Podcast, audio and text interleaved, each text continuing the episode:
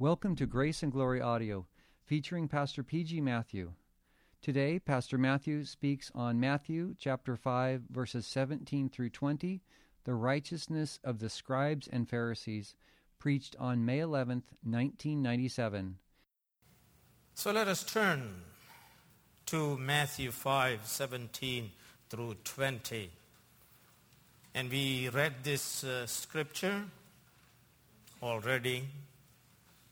In the previous section, Jesus demanded of his disciples, the citizens of the kingdom, Jesus demanded that they function as salt of the earth, salt of the rotting earth. Jesus demanded that they shine as lights in the deep darkness of the world. The world, of course, is to see our shining, our good works, and glorify the Heavenly Father. Now, in Matthew 5 17 through 20, Jesus sets forth the mission, his mission, in relation to the Scripture. And in this section of Scripture, he speaks about himself he speaks about his relationship to Scripture and he demands that our righteousness must exceed the righteousness of the scribes and Pharisees that we may enter the kingdom of heaven. The surpassing righteousness. There's no question that Jesus Christ came into conflict with the way of the scribes, the professional theologians of the day. He certainly came in conflict with the Pharisees, who were the separatists, holier than everybody else, punctilious in their observance of the law, at least they thought. Pharisees looked upon the Old Testament and came up with 613 commandments, and then they elaborated on that. They have their oral traditions, they have their own ideas, and they imposed upon the scripture their own ideas. So much so, their traditions became superior to and more authoritative than the Holy Scripture itself. They made Scripture null and void by their rationalization. For instance, the Scripture required that we honor mother and father, which means that we obey them, which means that we don't put them in government accommodations that we should be taking care of them. We don't warehouse them. The Pharisees, they interpreted that law and they said, you know, you can dishonor your mother and father. You don't have to care for them at all. You just rationalize and say, what was due them, you have given to God. You don't have to give it to God, at least tell them. Notice how they made the word of God null and void by their own traditions. And there is no question, Jesus Christ opposed all such rationalization. Jesus opposed constantly this Pharisaic evisceration of the Word of God. He came to destroy their attempt to destroy the scripture. But his mission, which he reveals in this section of scripture, his mission was to uphold the scripture, to establish it, to fulfill it. What he opposed was the attempt of scribes and Pharisees to destroy scripture by their own stupid opinions. God's word requires us to honor mother as well as love God with all our heart, mind, soul, and strength. So the purpose of his incarnation was to glorify God the Father by fulfilling his scripture. Though Christ opposed false views of the scripture, his disciples should not expect him to abolish God's word and give some new messianic law. He did not come to cause the disintegration of the scripture.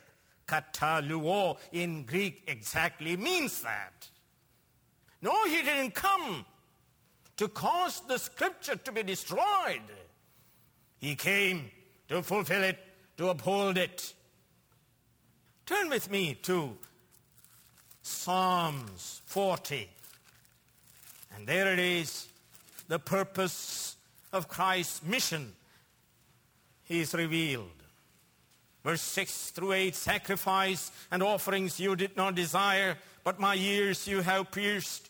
Burnt offerings and sin offerings you did not require. Then I said, Here I am, I have come. It is written about me in the scroll. I desire to do your will, O my God. Your law is within my heart. First, let's look at the authority of Scripture. Jesus Christ believed in the inspiration and the infallibility of the Scripture. The Scripture, of course, is referred to as the law. It is called the law and the prophets. It is called the law, the prophets, and the Psalms. But all these stand for the Old Testament. Jesus therefore tells here that the scripture, the Old Testament, has permanent validity and authority until the end of the age. It has permanent validity as a whole as well as in its particular details. Its smallest letter, called yod, or the smallest part of a letter, will have permanent validity, power, and authority. In other words, Jesus believed in the verbal inspiration of the scripture. Meaning the inspiration, the infallibility, the inerrancy, the authority, the power of scripture reaches to every word as well as to every thought in the Holy Scripture. That every word is of divine breath and therefore valid in its relationship to other words. The inspiration, as I said, reaches to every word as well as every thought. St. Peter spoke about this in his second epistle. He says, the scripture did not come from. They didn't make it up by just like, like writing a novel. It's not their own creation. He says, men spoke from God as they were carried along by the Holy Spirit. And St. Paul tells the same thing in 2 Timothy chapter 3. All scripture is God breathed and therefore profitable the infallibility of Scripture, the validity of Scripture, the permanence of Scripture, the power of Scripture. Jesus was not a theological liberal whose job is to take apart the Scripture, kataluo, to cause its disintegration. Jesus Christ was not a theological liberal to destroy the authority of Scripture. The theological liberal destroys its authority so that he can sin freely. And I believe that we in the evangelical world also join them when we refuse to submit ourselves to the power and the authority of the scripture and carry on our own sin and pay lip service to the doctrine of the inspiration and the authority of Scripture. Jesus came to uphold, to establish, to conform, and fulfill the Scripture. So let me tell you if anyone questions the authority of Scripture, he questions the authority of the Son of God Himself. Let me say to you, it is impossible to destroy Scripture and believe in Jesus as the Son of God. So Jesus believed in the Scripture. Jesus believed in creation out of nothing. He believed in Adam and Eve, created by God. He believed in the fall. He believed in the miracles. It is Jesus in John chapter 10 and verse 35 says this. The scripture cannot be broken. It's impossible to destroy its validity, its power, its authority, its permanence. His mission, negatively put, is not to destroy the scripture, but secondly, positively to fulfill scripture. Jesus came to do the will of God as revealed and predicted in the scriptures. He came to fulfill its ethical demands and fulfill its messianic predictions. He came to fulfill. First, he came to interpret scripture correctly for us. It is in Jesus Christ we discover the correct meaning of the scripture. He is the sole interpreter of it. And this he did so in his teachings. The scribes and Pharisees misinterpreted the scripture.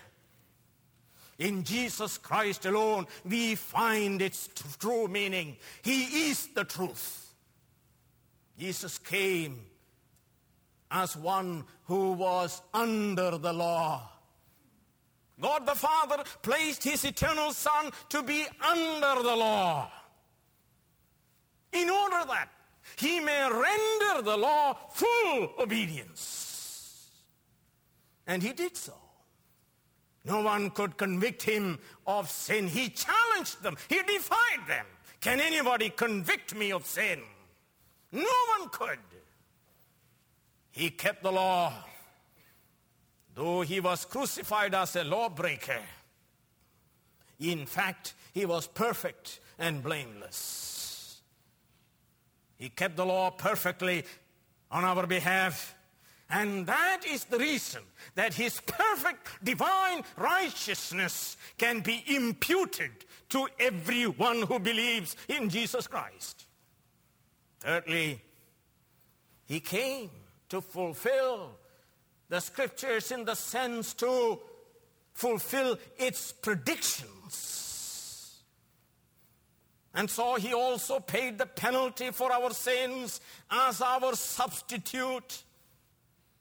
The whole scripture was pointing to him from Genesis on to the end of the Old Testament. Every sacrifice pointed to him.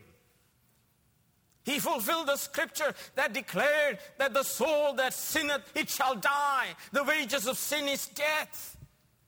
He who knew no sin became sin for us. He suffered death on the cross as the accursed one in our behalf. Yes, he came to fulfill the scripture that pointed to his suffering in our behalf. As we read from Genesis 3:15, as we read in Psalm 22, as we read in Isaiah 53.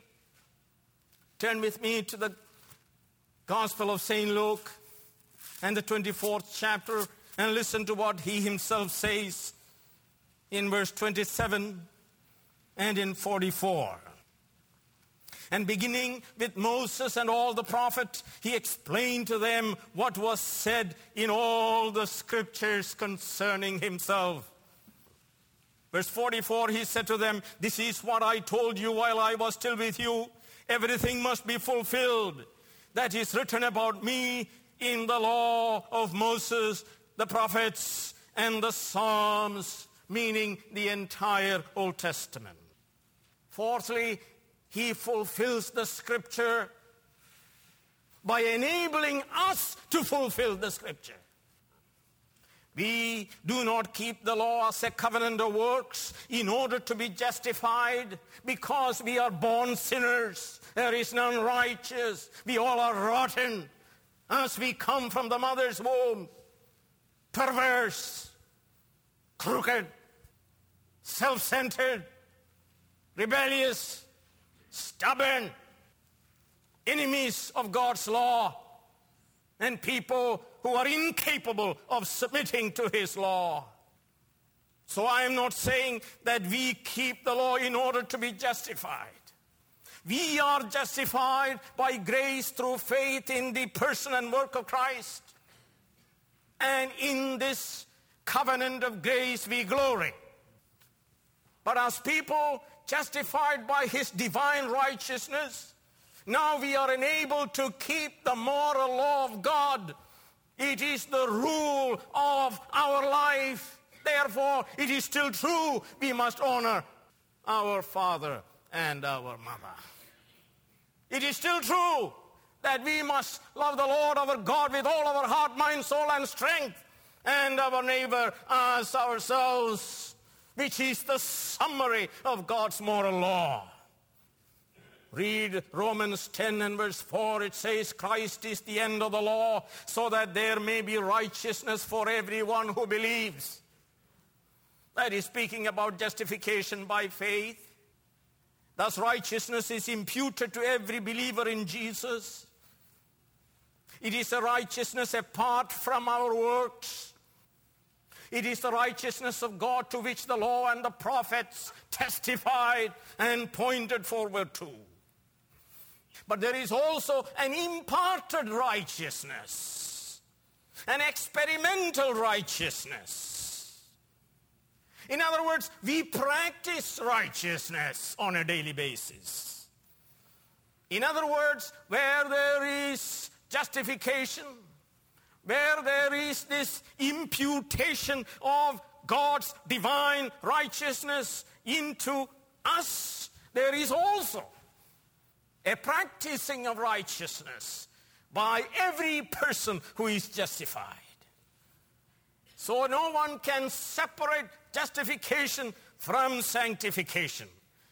So Paul in Romans speaks about justification by faith. Now let's turn to Romans 8 and verse 3 and verse 4. And there we are told this. For what the law was powerless to do, in that it was weakened by the sinful nature, God did by sending his own Son in the likeness of sinful man to be a sin offering. And so he condemned sin in sinful man in order that, notice the purpose of it all. The purpose of Christ's death on the cross, Christ's passive obedience and Christ's active obedience, the purpose of it all is this in order that the righteous requirements of the law might be fully met in us who walk not after the flesh but after the Spirit.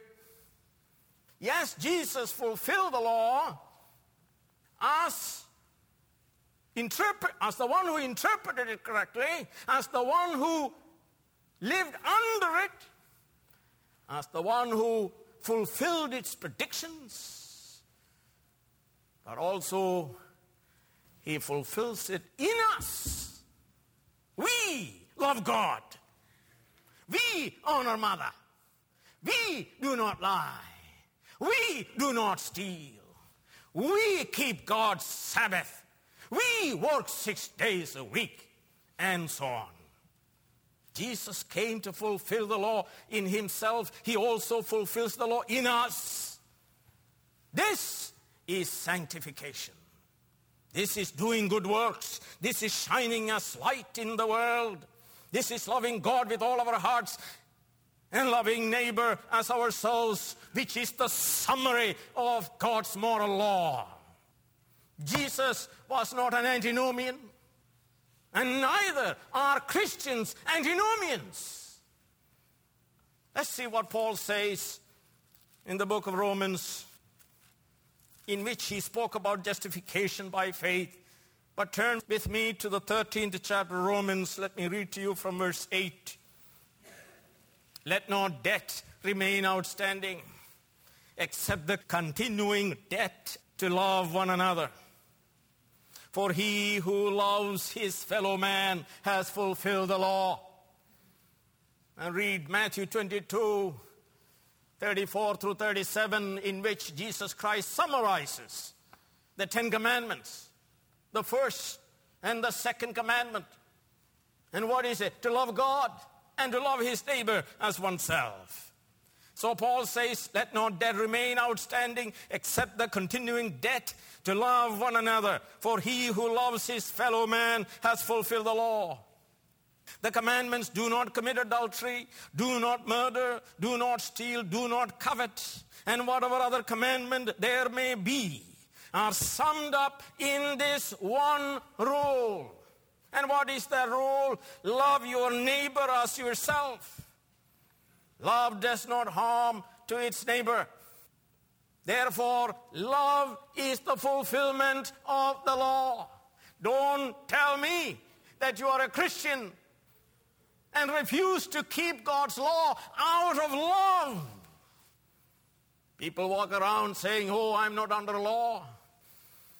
Jesus is Savior, but He is no Lord. They are modern Pharisees who eviscerate the scripture. Let me tell you, Jesus not only forgives our sins, he makes us sons of God. And as sons of God, we imitate his one and only Son, Jesus Christ, in delighting in and doing God's will as revealed in his moral law. In fact, if you read the rest of the Sermon on the Mount, he gives us illustration as to how we should keep God's moral law. So, in Jesus, the divine purpose in Scripture would be fully worked out. Remember what Jesus said to John the Baptist when he wanted him to baptize him? He said this Let it be so now, it is proper for us to do this and fulfill all righteousness. And if you do not love God's moral law, if you do not delight in it, it is because you are not justified by faith. It's because you are not born of God. It is because you pretend that you are a Christian. That's what it is, exactly what it is. Thirdly, Jesus tells us in this portion of Scripture that our righteousness must surpass, exceed the righteousness of the scribes and Pharisees. The word speaks about the overflowing of the riverbanks by water. Surpassing righteousness is demanded of every Christian in order to be to enter into the kingdom of heaven. He says if if you do not exceed and surpass the righteousness of scribes and Pharisees, by no means you will enter into the kingdom of heaven. He says here, no one is permitted to break even the least commandment of God. And he tells us how to be great in God's kingdom. If you want to be great in in God's kingdom, you must practice His commandments and teach others to do the same. They will be called megas great in the kingdom of heaven. Practice and teach these commandments found in the infallible, inerrant, authoritative, and permanent Word of God. Do and teach, he says. Why did he say that? Because it was the practice of the scribes and Pharisees to say and preach, but they never did what they said.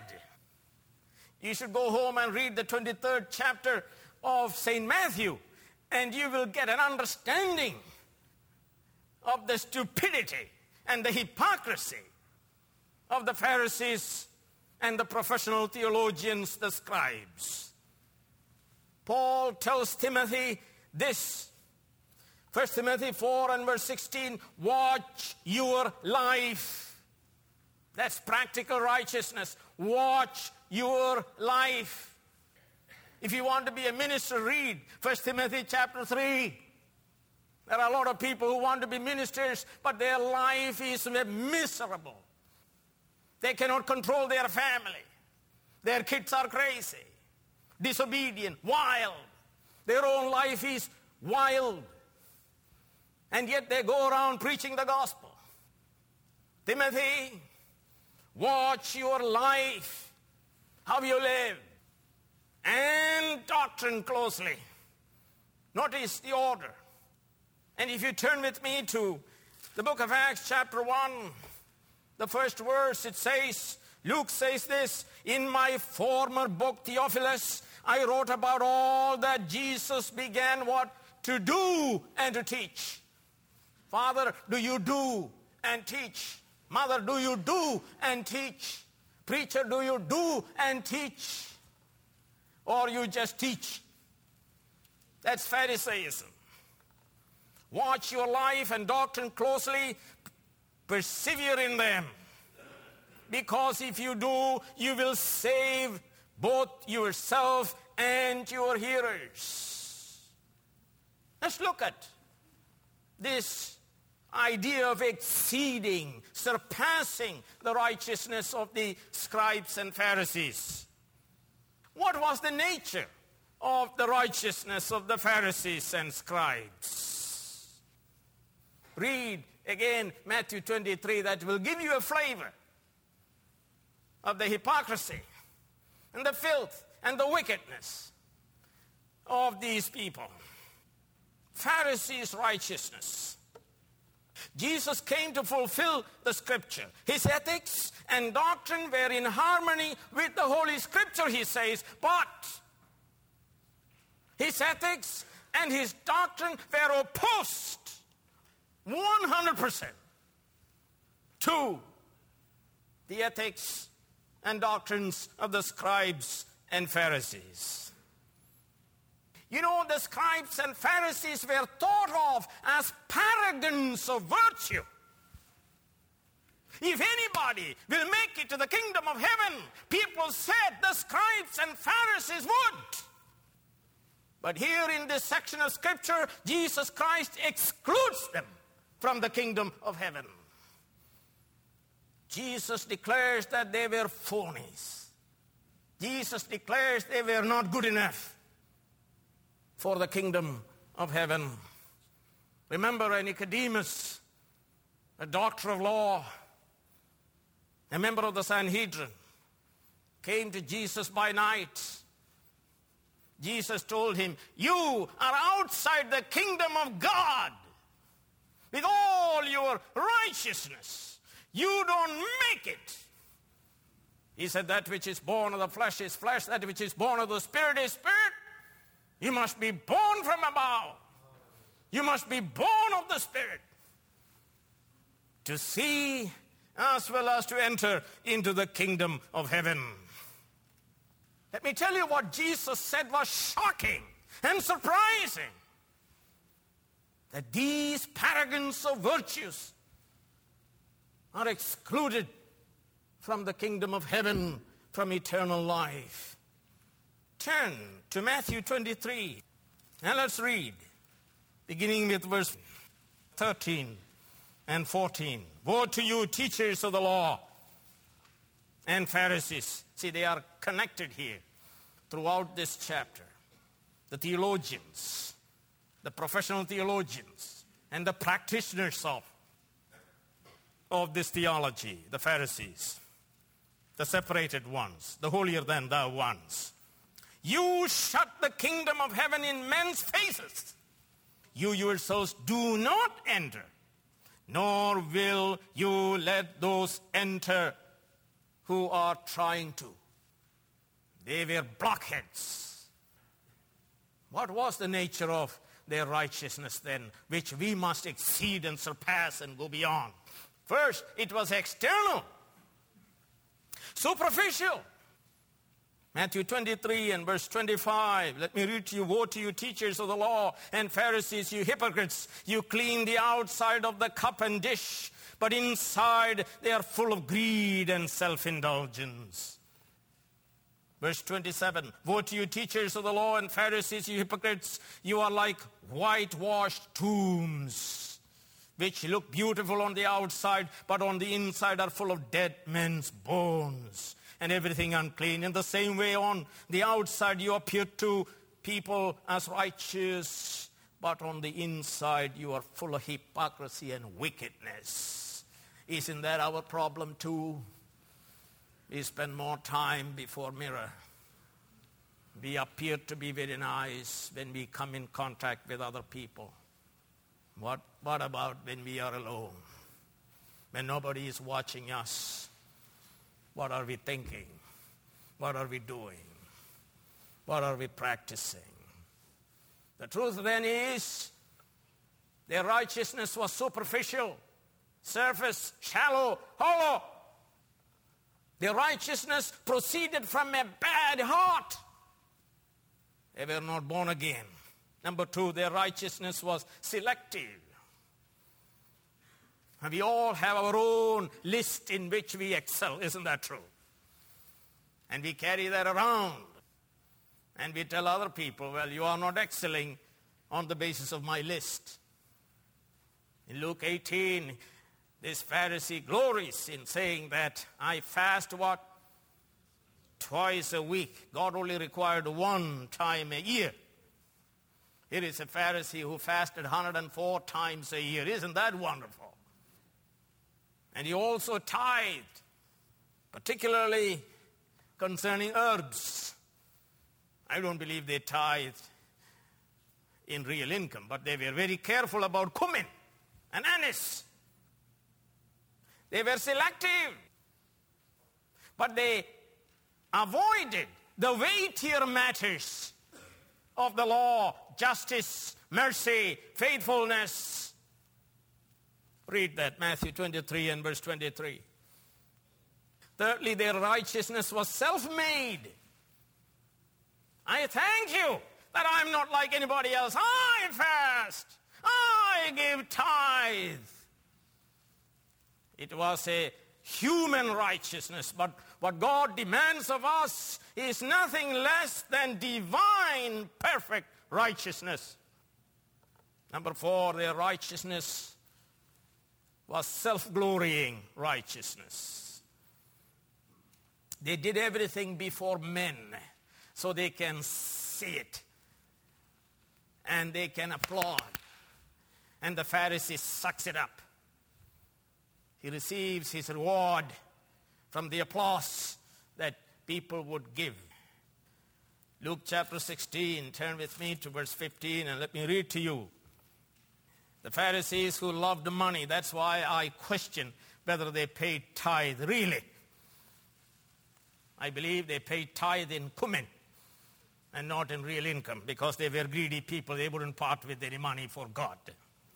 The Pharisees who loved money heard all this and were sneering at Jesus. He said to them, You are the ones who justify yourselves in the eyes of men, but God knows your hearts. Number five, their righteousness was abominable, detestable in the sight of God. So here Jesus says, What is highly valued among men is detestable in God's sight. That is speaking about the righteousness of the Pharisee was detestable and abominable before God. Isaiah said this in the 64th chapter our, all our righteousness is like filthy rag. St. Paul said the same thing. Turn with me to the book of Philippians, chapter 3. Here, as a Pharisee, he's speaking, reminiscing his life as a Pharisee here. beginning with verse 4. Though I myself have reasons for such confidence, if anyone else thinks he has reasons to put confidence in the flesh, I have more. And he glories in seven things four inherited and three earned. What are the inherited ones? Circumcised on the eighth day. Not on, not on the tenth day, not on the fifteenth day, eighth day. Full blooded Jew. That is, father and mother of the people of Israel. Not only that, belonged to that faithful tribe Benjamin, a Hebrew of Hebrews. Now he speaks about three earned ones. Pharisee. Acts chapter 26 and verse 5, Paul says he belonged to the strictest sect. Pharisee. He was a Pharisee by choice. Not only that, he was an activist, zealous for God's law. So zealous, he persecuted the church. And the third thing he earned, he says, concerning the righteousness of the law, what is it? Perfect. Who said that? He said, not God. And now, as a Christian, he looks at this and he calls it filthy rag, dung, garbage. All that he gloried in, he calls it dung, refuse, something to be gotten rid of. And he finds in Jesus Christ alone all his righteousness. All our righteousness is abominable before God. I was brought up in it. Don't smoke, don't drink, don't see movies, don't dance, don't play, don't use lipstick, don't have any jewelry, don't wear any colored clothes. We have our list. And we are very proud of it. I don't eat meat. Do you eat meat? And I could always look down upon somebody who cannot conform to my little list. Forget about your list. What God came to fulfill is your, not your list. He came to fulfill God's eternal law.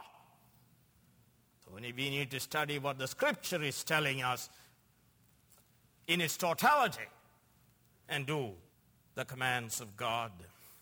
Jesus said, so you must exceed, surpass the righteousness of the scribes and Pharisees. How can we do it?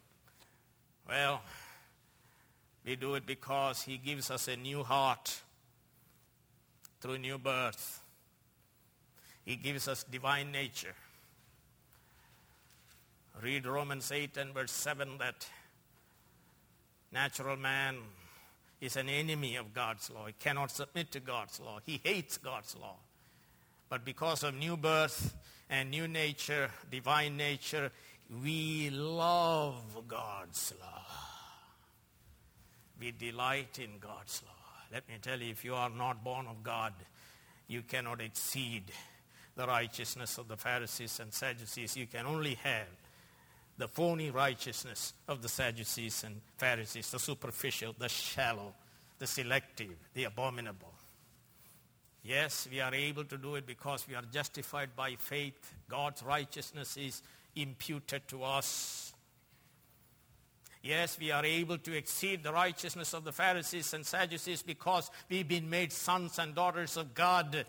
And as sons and daughters of God, we have a natural habit of imitating him. Read Ephesians 5 1 and 2. There we are commanded to imitate our God. We are able to exceed the righteousness of the Pharisees and Sadducees because God Himself works in us to will and to act according to His good purpose. That's right we are enabled to exceed the righteousness of the Pharisees and Sadducees, that phony, stupid, shallow, abominable righteousness. Because we have a new dynamic. The Holy Spirit dwells in us. If you are a Christian, you have a new nature, and also the Holy Spirit dwells in us. And He is not inactive, He is active.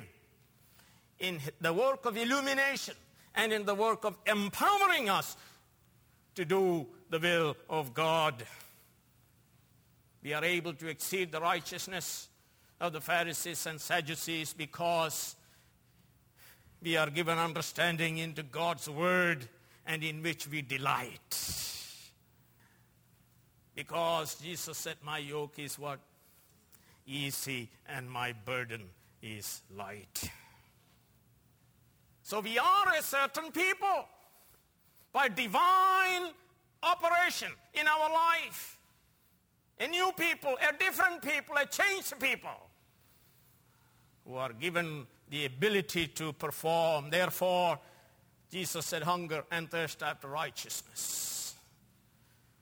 In Matthew 7 and verse 24, he concludes by this Therefore, everyone who hears these words of mine and puts them into practice at the end of Matthew's gospel, he tells us to go into all the world and preach the gospel, teaching them to obey whatsoever things I have commanded them.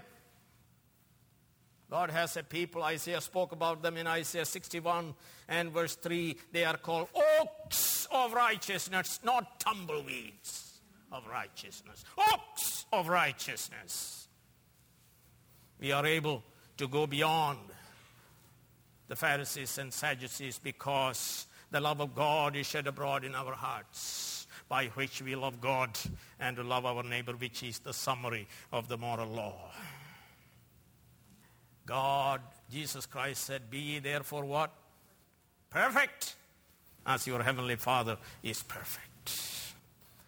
Oh, yes, we are Christian, and our righteousness exceeds that of the phonies due to imparted righteousness and imputed righteousness. And let me assure you, we shall enter into the kingdom of heaven. Without this surpassing righteousness, no one will enter. Without holiness, no one will see God. Jesus said, Blessed are the pure in heart, for they shall see God. And praise be to God that the Spirit of the living God is causing us to be holy, to be pure, causing us to be able to exceed the righteousness of the scribes and Pharisees. Let me tell you one thing more. If you question the authority of this statement, Jesus said, Amen, I tell you.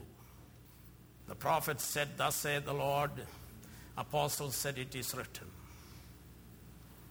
Jesus said, Of a truth, I tell you. It is the very authority of the Son of God, God Himself, that demands from us the righteousness that exceeds the righteousness of the Pharisees and the Sadducees. The people were amazed you read the conclusion of the Sermon on the Mount, they were amazed at his teaching. And they said, He teaches with authority. Do you feel that authority in your bones? Let me ask you do you believe the scripture to be infallible, inerrant, permanently valid at all times?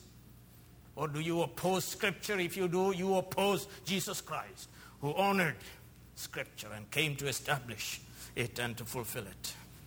It is my prayer that the, the law of God will convict us and drive us to the gospel which says what? Believe on the Lord Jesus Christ and what? You shall be saved. Hallelujah.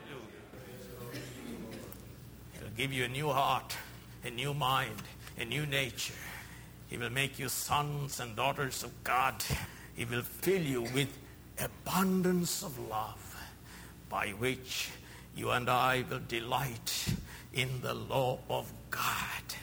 In fact, obedience becomes the great joy of our heart. Heavenly Father, we pray that you help us to have exceeding righteousness to go beyond the phony, superficial, selective, self glorying, abominable righteousness of the Pharisees and the Sadducees. Hallelujah. That when you come, you will say to us, Come, enter into the joy of the Lord. Help us to get rid of our own list. Help us to get into the Word of God in its totality. Help us to study it, submit to it, and by God's grace do these commandments and teach them. For we pray in Jesus' name. Amen.